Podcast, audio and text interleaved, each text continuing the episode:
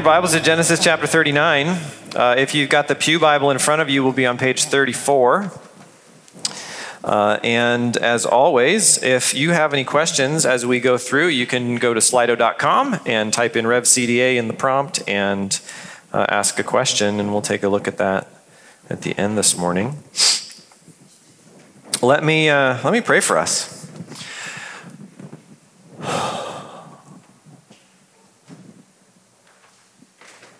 God, thank you for today. Thank you for uh, just an opportunity to be in this place together as your people. Um, for many of us, this is just our Sunday morning routine. Uh, and there's some really good things about it being a routine, but it, there's also a tendency to uh, just take it for granted that it's just something that we do. But God, you, you have given us this gathering, this opportunity to come together, to sit under your word, to sing songs to you and to one another, to, to stir us up and encourage us. You've placed that as a routine for your people because it forms us, because it shapes us, because it changes us. And, and maybe it doesn't feel like it changes us week by week, but over the course of years and decades, it, it shapes our character, it molds our hearts. It, um, we will look back and see your Holy Spirit having transformed us into someone who looks more like Jesus than we used to. Uh, and this is part of that process. And, and we just thank you for that.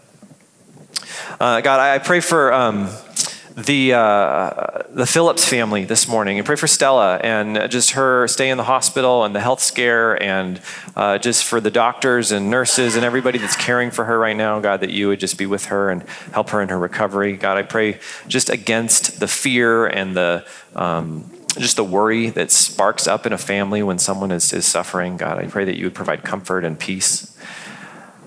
And God, as we approach this, uh, this holiday on the 4th, we, we are people who are primarily citizens of a different kingdom.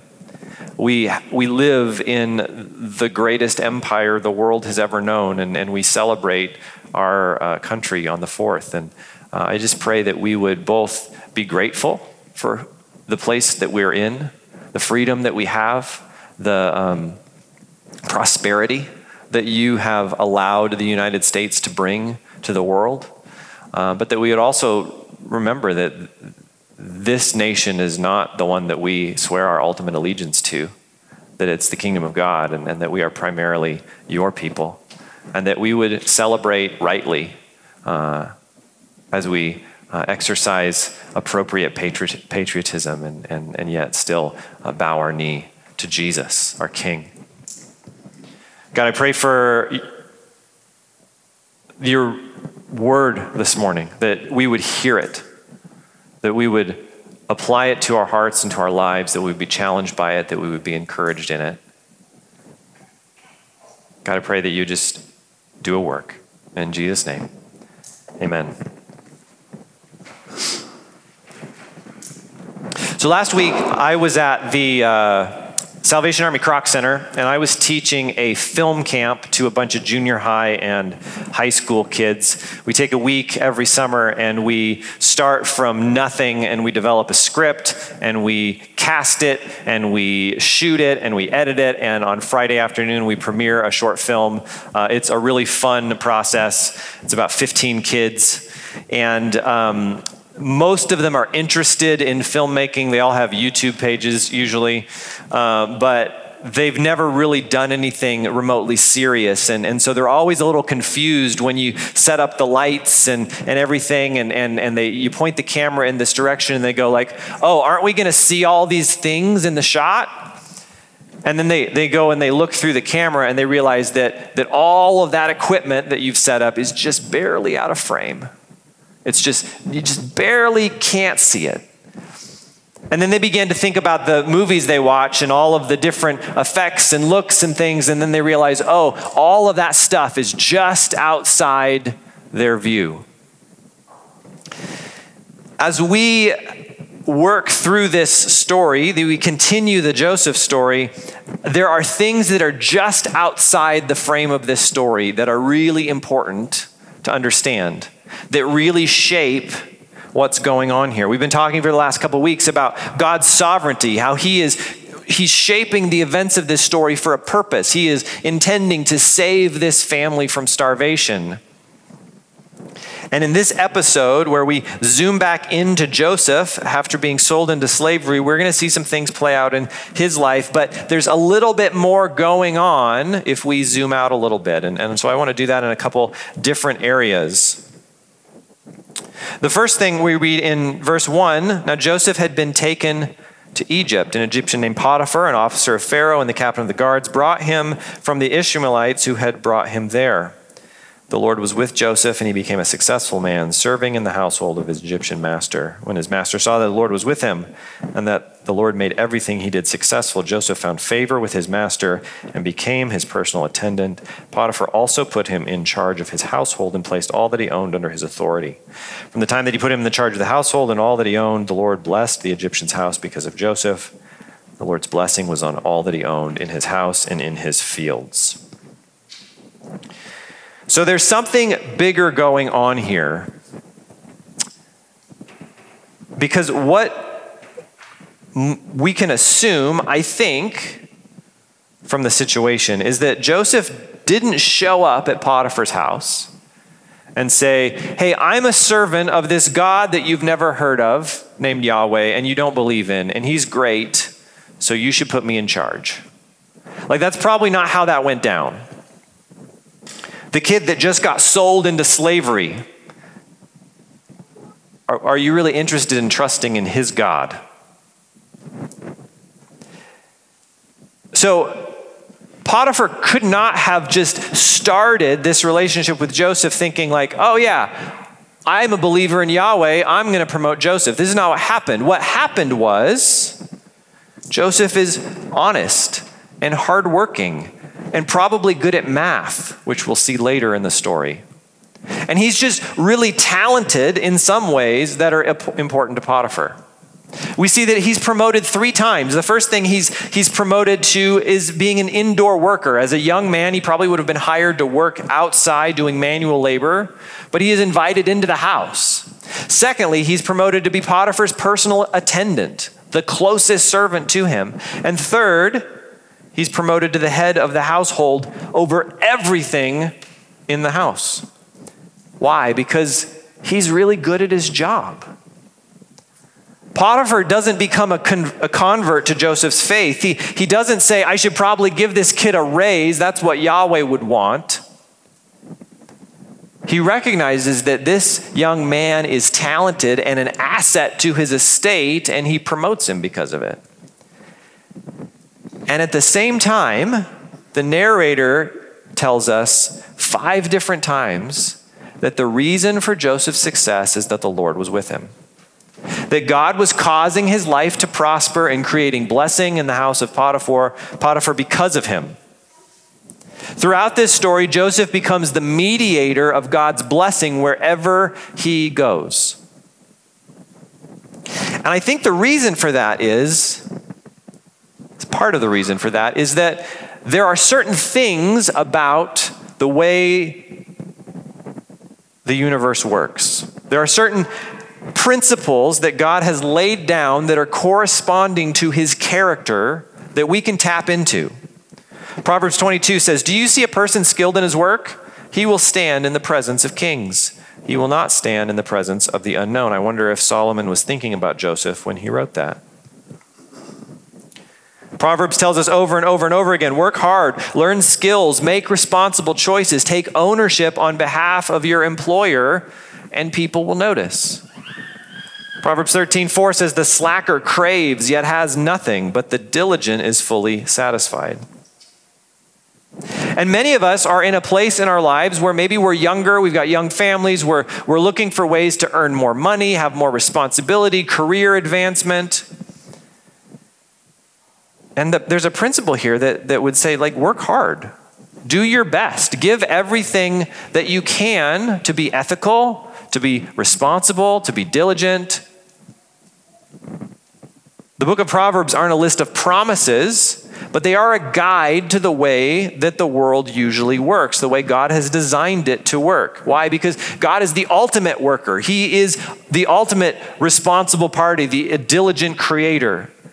And he cares more about his work and gives more to it than anyone. So his counsel is to order your life in such a way that you are in line with his character and you will see results. But here's where we twist this. In our cultural moment right now, a lot of us would, would get on uh, YouTube and social media and subscribe to certain influencers that talk about hustle culture and making money and being successful at all costs. Instead of a work ethic that is, uh, flows out of our relationship with God, our culture has replaced God with ourself. I'm the talented one. I put in the time. I work the hours. I developed the skills. Jackson said it when we were singing that the, the breath in our lungs comes from the Lord, and yet we forget that. We forget this part of the equation, the thing that the narrator keys us into in this story that the Lord was with him. Any success that you have, any favor you've been given, is ultimately God's doing. And remember, at the end of this chapter, Joseph gets thrown into prison, and the Lord is with him.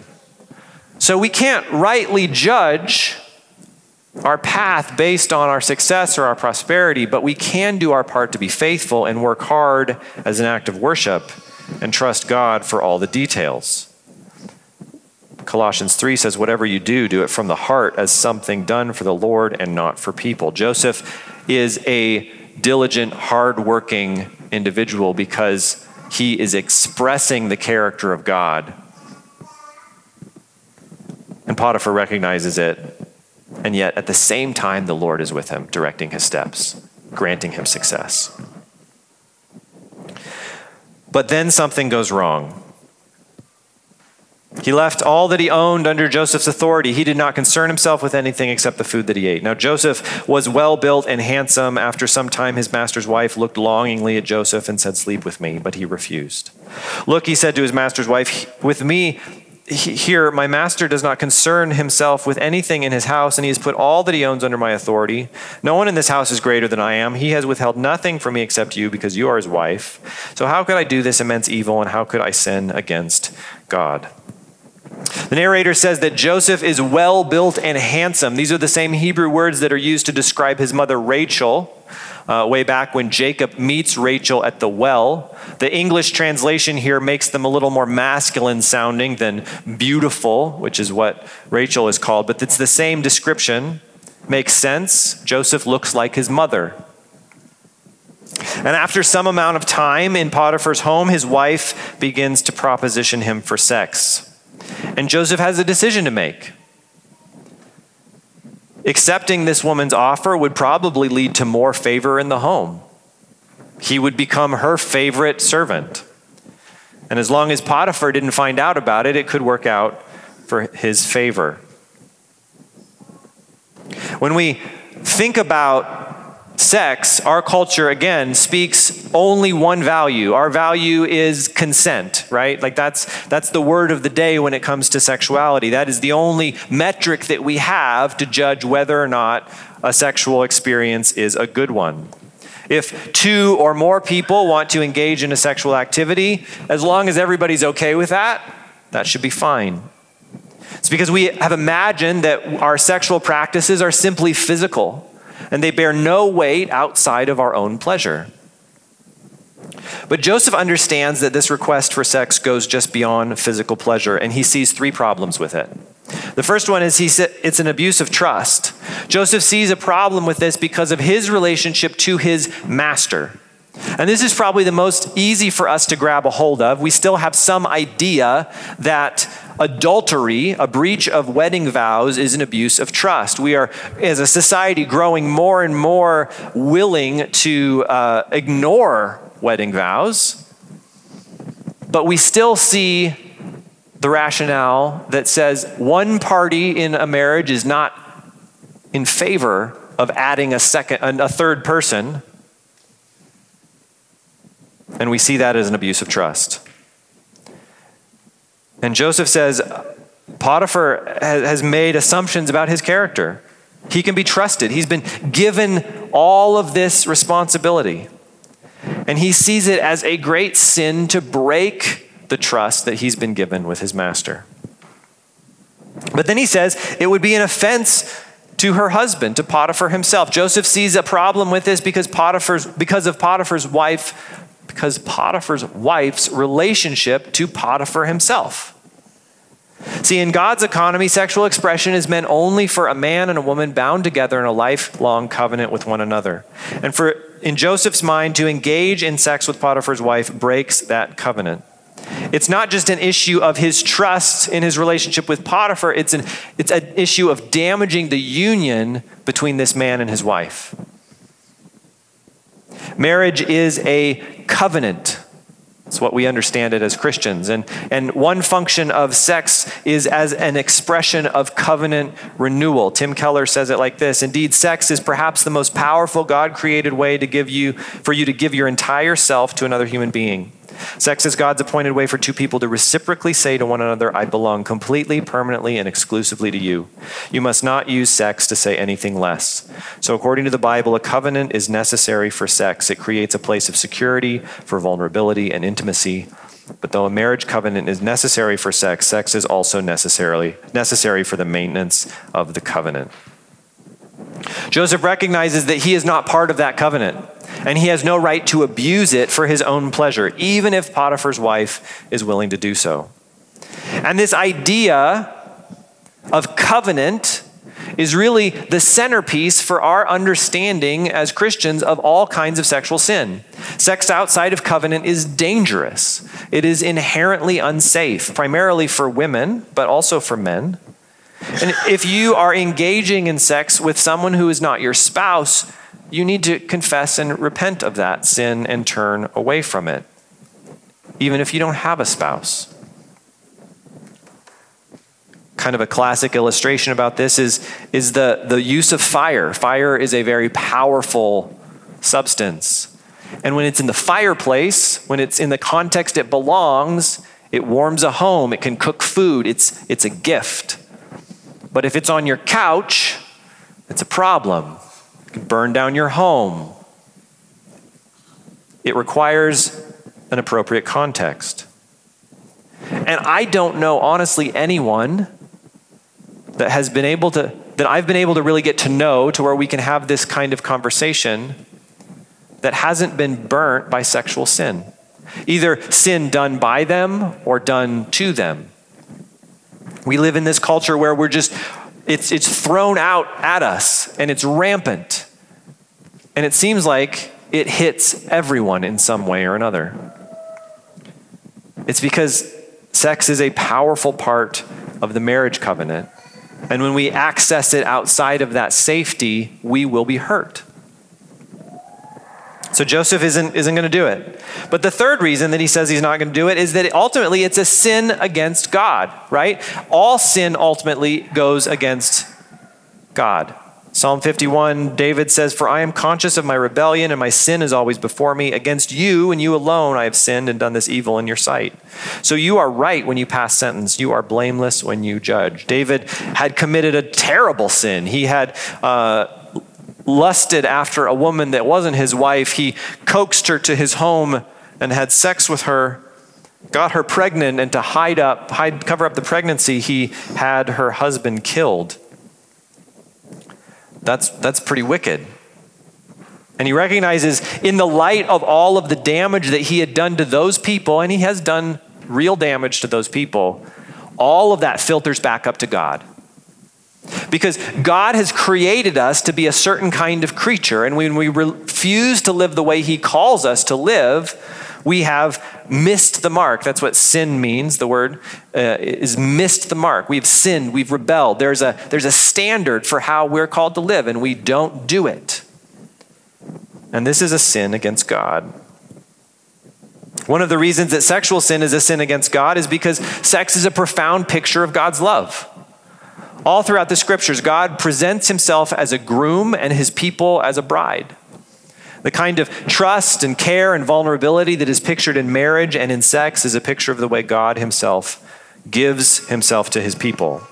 Paul says it like this in Ephesians 5 Husbands, love your wives just as Christ loved the church and gave himself for her to make her holy, cleansing her with the washing of water by the word.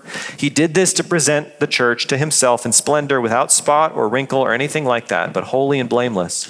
In the same way, husbands are to love their wives as their own bodies. He who loves his wife loves himself. For no one ever hates his own flesh, but provides and cares for it just as Christ does for the church, since we are members of his body. For this reason, a man will leave his father and mother and be joined to his wife, and the two will become one flesh. This mystery is profound, but I'm talking about Christ and the church. I love how Paul says that. He's kind of like, you know, this is kind of crazy, but marriage and sex teaches us about the way that Christ loves his people. When we abuse our sexuality, when we view pornography or lust after other people in our hearts or engage in sexual relationships outside of a marriage covenant, and it's one man, one woman parameters, we are misrepresenting what God is like. Possibly to those in the world, but absolutely to ourselves. Right? When we when we misuse sex, we distort our view of God. Maybe not on the surface, maybe not immediately, but that is what ultimately happens. We do not understand God rightly because we abuse this picture. And so Joseph refuses. He refuses to sin in these ways for these reasons. He's not going to do it. But then there's something else going on here, something a little bit outside the frame, and that's that, that this is this is more than just a story about temptation. Starting in verse 10, although she spoke to Joseph day after day, he refused to go to bed with her. Now, one day he went to his house to go to his work, and of, none of the household servants were there. She grabbed him by his garment and said, Sleep with me. But leaving his garment in her hand, he escaped and ran outside. When she saw that he had left his garment with her and run outside, she called her household servants. Look, she said to them, My husband brought a Hebrew man to make fools of us. He came to me so he could sleep with me, and I screamed as loud as I could. When he heard me screaming for help, he left his garment beside me and ran outside. She put Joseph's garment beside her until his master came home, and she told him the same story. The Hebrew slave you brought to us came to make a fool of me, and when I screamed for help, he left his garment beside me and ran outside. Again, we've talked about the the echoes of storytelling throughout this book, right? We, we last um, couple weeks ago we talked about how Judah deceived Jacob with Joseph's garment, just like Jacob deceived his father with Esau's garment. And in this story, we see Potiphar's wife deceiving Potiphar and the rest of the servants with Joseph's garment. She, when she can't have what she wants, when he flees from the scene, she twists her story to punish him. And this story is often told as an example of running away from temptation, right? That's what Joseph does. He literally runs away from the temptation. And that's true, more or less, but I wonder, like, who's really struggling with temptation in this story? It's Potiphar's wife. It's not Joseph. Joseph's fine. He's totally content to do his job and live a righteous life, and it's this woman who is constantly propositioning him, constantly flirting with him.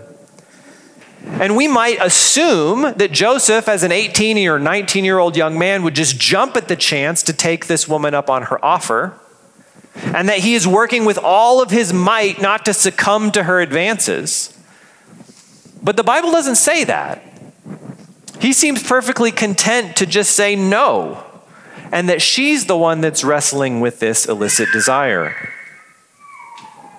And I think this is really interesting and helpful as we begin to understand what temptation is. We tend to assume that a greatly tempted person is the one that desires to sin most deeply. But I think that's backwards. C.S. Lewis says it this way He says, No man knows how bad he is till he has tried very hard to be good.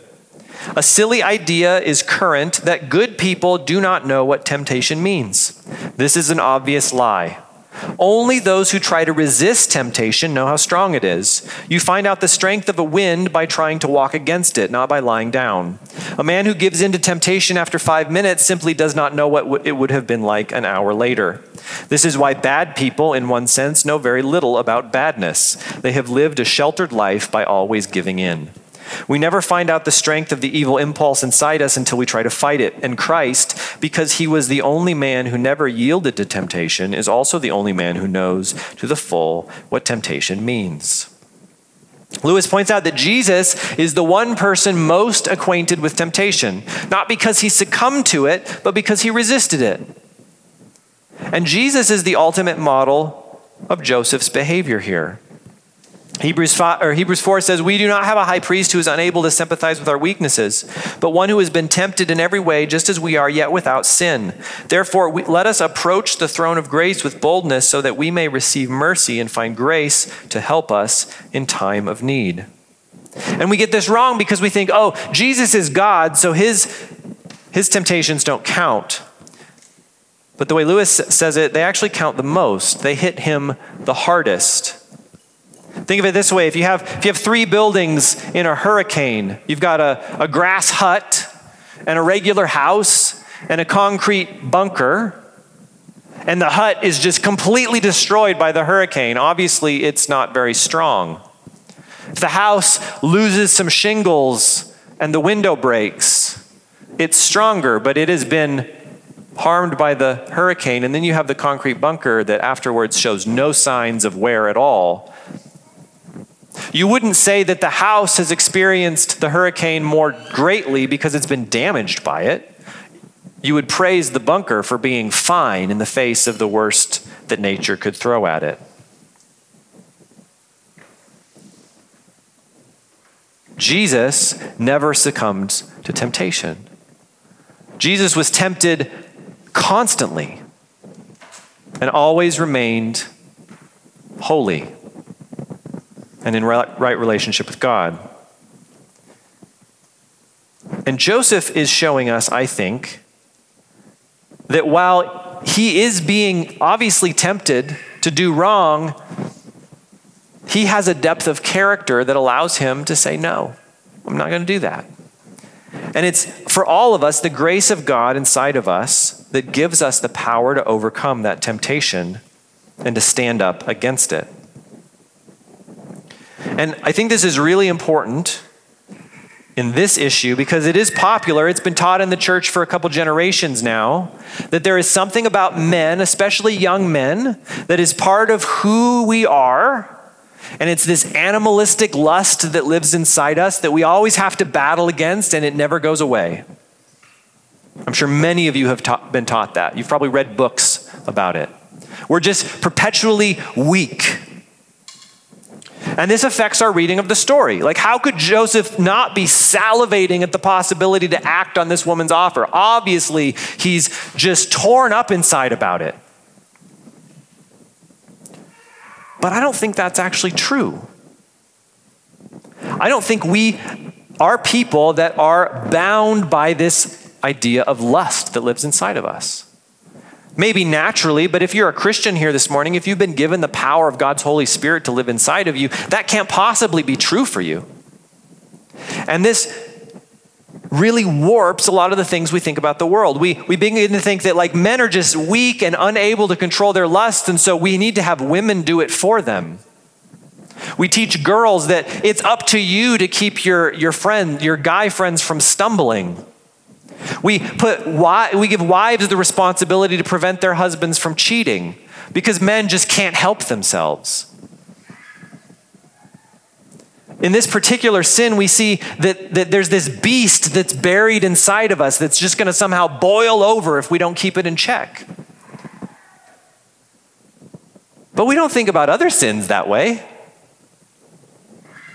Right? If, if, you're just, if you're just a gossip, you don't go like, well, just, that's just that thing that lives inside of me, and I have, to, I have to rely on other people to make sure that I don't gossip.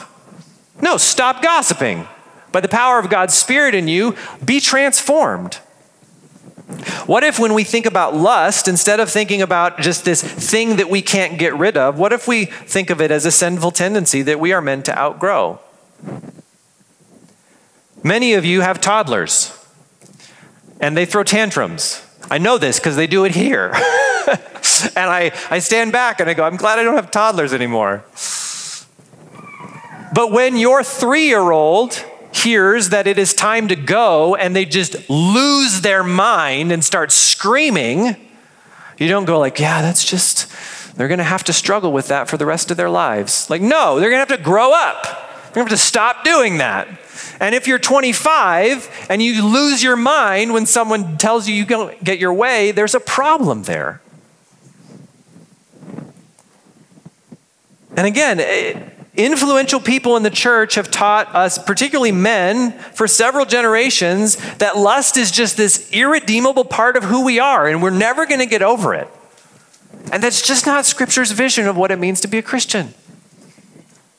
Lust isn't meant to be this ball around your, your leg that you're not going to get rid of. It's meant to be overcome and put behind us, just like throwing tantrums as toddlers. Job 31:1, Job is arguing uh, with his friends about whether he's committed sin or not. And one of his arguments is he says, I have made a covenant with my eyes. How then could I look at a young woman? This is one of Job's arguments for his innocence. He says, I don't look lustfully at other women. I just stopped doing that. Paul tells Timothy in 2 Timothy 2 flee from youthful passions and pursue righteousness, faith, love, and peace, along with those who call on the Lord from a pure heart. He doesn't say flee from passions, he says from youthful passions. When you were young, when you were little, when you were undisciplined, you had these passions and you need to knock it off. You need to move on from that. We're meant to mature past these things. This is God's intention for us men, women, everyone in here. The gospel has the power to do that. And sometimes I don't think we believe that. We think that we're just, we're sinful, we're broken, we're saved by grace. Jesus died on the cross, He took our place, took our sin on Himself, paid for it, made us right with God. And that's where the story ends. And now we're just biding our time until we get to heaven one day. But that's not the story of Scripture. We're taught that God's grace is given to us constantly to mature us, to transform us into a different kind of person. And this is, if you're not a Christian in here this morning, this is the offer, right? Like it's not it's not just this this idea of like, hey, wouldn't it be nice to go somewhere fun and fancy and, and, and joyful someday after you die? No, it's are you unsatisfied with your life right now? Are there things about your soul and your character and your relationships that just are broken? That comes from your own sin. And that sin can be paid for and taken away, and you can be transformed into a different kind of person. Your whole life can be changed. And I think this is what we see in Joseph. We don't see a young man who is just at his wits' end trying to hide from this woman and he just can, can't barely stand it. We see someone who has a depth of character say, No, this isn't right. I'm not going to do this.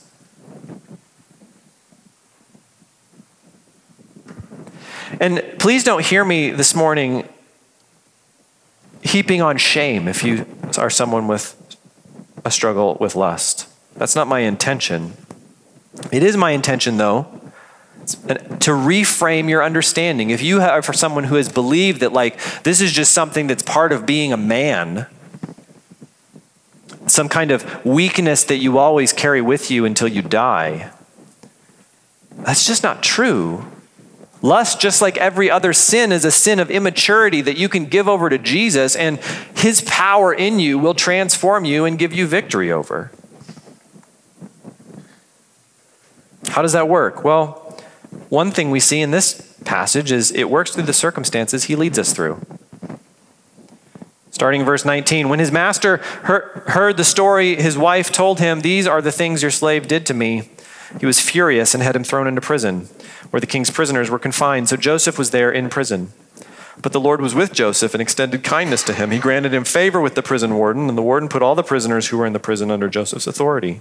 And he was responsible for everything that was done there. And the warden did not bother with anything under Joseph's authority because the Lord was with him, and the Lord made everything he did successful. Again, God's sovereignty, his, his mastery over creation is on full display here in both promoting Joseph in Potiphar's house and letting him get thrown into prison. The Lord is with him in both places. This is why it is unwise to use our circumstances to figure out if God is guiding you. When, when, your, when your job's going great and when your family's doing awesome and everything's great and you got two weeks of vacation and everything's perfect, I'm in the Lord's will. But when I lost my job and my relationships are terrible and we don't have enough money to pay the bills, God must be, you know, punishing me. Like that's not helpful. That's not the way it works. God is going to guide us into a variety of circumstances, both positive and negative. He's going to allow things in your life that you don't understand and can't see as being good. Surely Joseph wasn't going, all right, prison. It wasn't until afterwards that he recognized, oh, this is part of the plan. Because whatever the circumstances are, they will be good. They will be good for you and good for others. Joseph follows God with his character, his integrity, and God adjusts his circumstances. Pastor, I, I, I, once knew, used to tell this illustration. Young people would come up and, and ask, like, I've got these opportunities. I could take this job here or that job there. What's the Lord's will? And he would say, Are you living a life of walking in the Spirit of God with all of you are right now? And they would say, Well, no. And then he would say, Well, then I don't really think God cares where you work. See, God is going to do what God is going to do, and what he wants from you is to walk with him and mold your character. Don't worry about the circumstances you find yourself in as much as how God is allowing your character to be molded into the image of Christ. And having this perspective, being expectant for God shaping my heart has been helpful for me when I find myself in circumstances that I don't like. Whenever I, I try to train myself, when I have that feeling of, man, I don't want to be here. I don't like this. This is uncomfortable. I try to, I try to think, man, that maybe that's a clue that God is doing something. Maybe I should pay attention to what is going on in my heart right now. Maybe I should open my eyes to the people around me. Maybe I should be paying attention instead of just complaining. That I can trust that nothing is happening without His notice and His allowance, that He has a purpose in all these things, whether it's just an annoyance in my schedule or even a tragedy like Joseph goes through continually. These are the things, these circumstances that we don't like mostly, are the things that shape our character, that actually create in us the ability to say no to lust or to gossip or to pride or whatever it is that comes up in our souls most often that we struggle with. We don't have to resign ourselves to the fact, like, well, I'm a sinner. I guess I'll never get any better. You are a sinner, but you've been saved by Jesus. And Jesus isn't content to leave you where you're at. Jesus wants to transform you to be like him.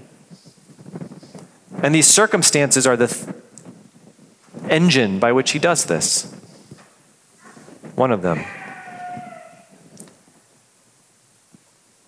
And I think we can look at this text and we can see Joseph as a model, but we can also look forward to Jesus as a better model.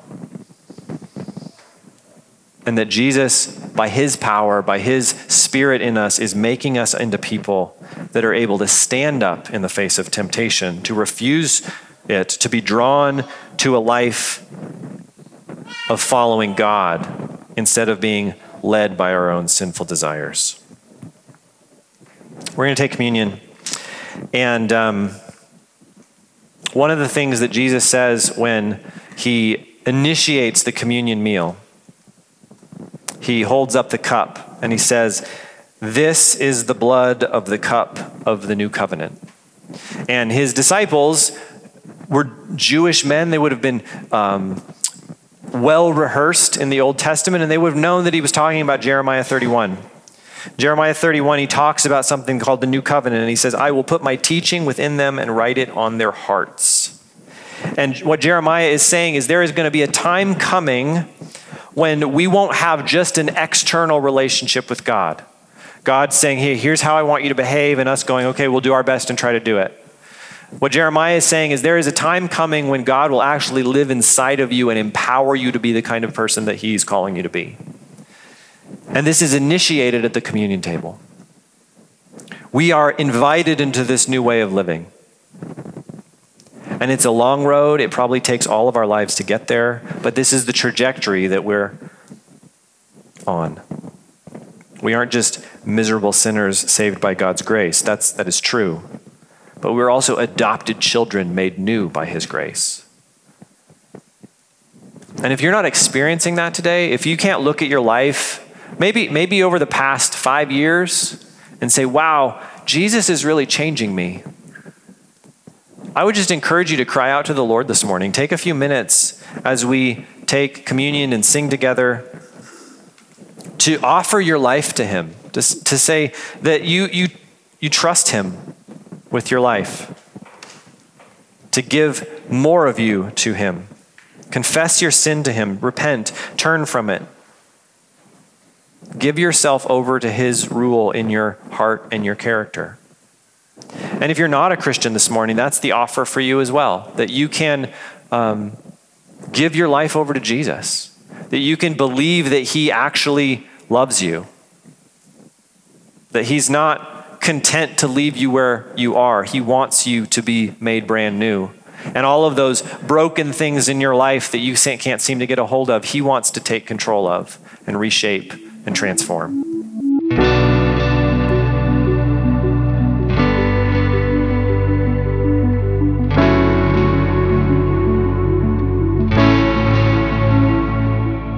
You've been listening to the Revelation Church Coeur d'Alene podcast.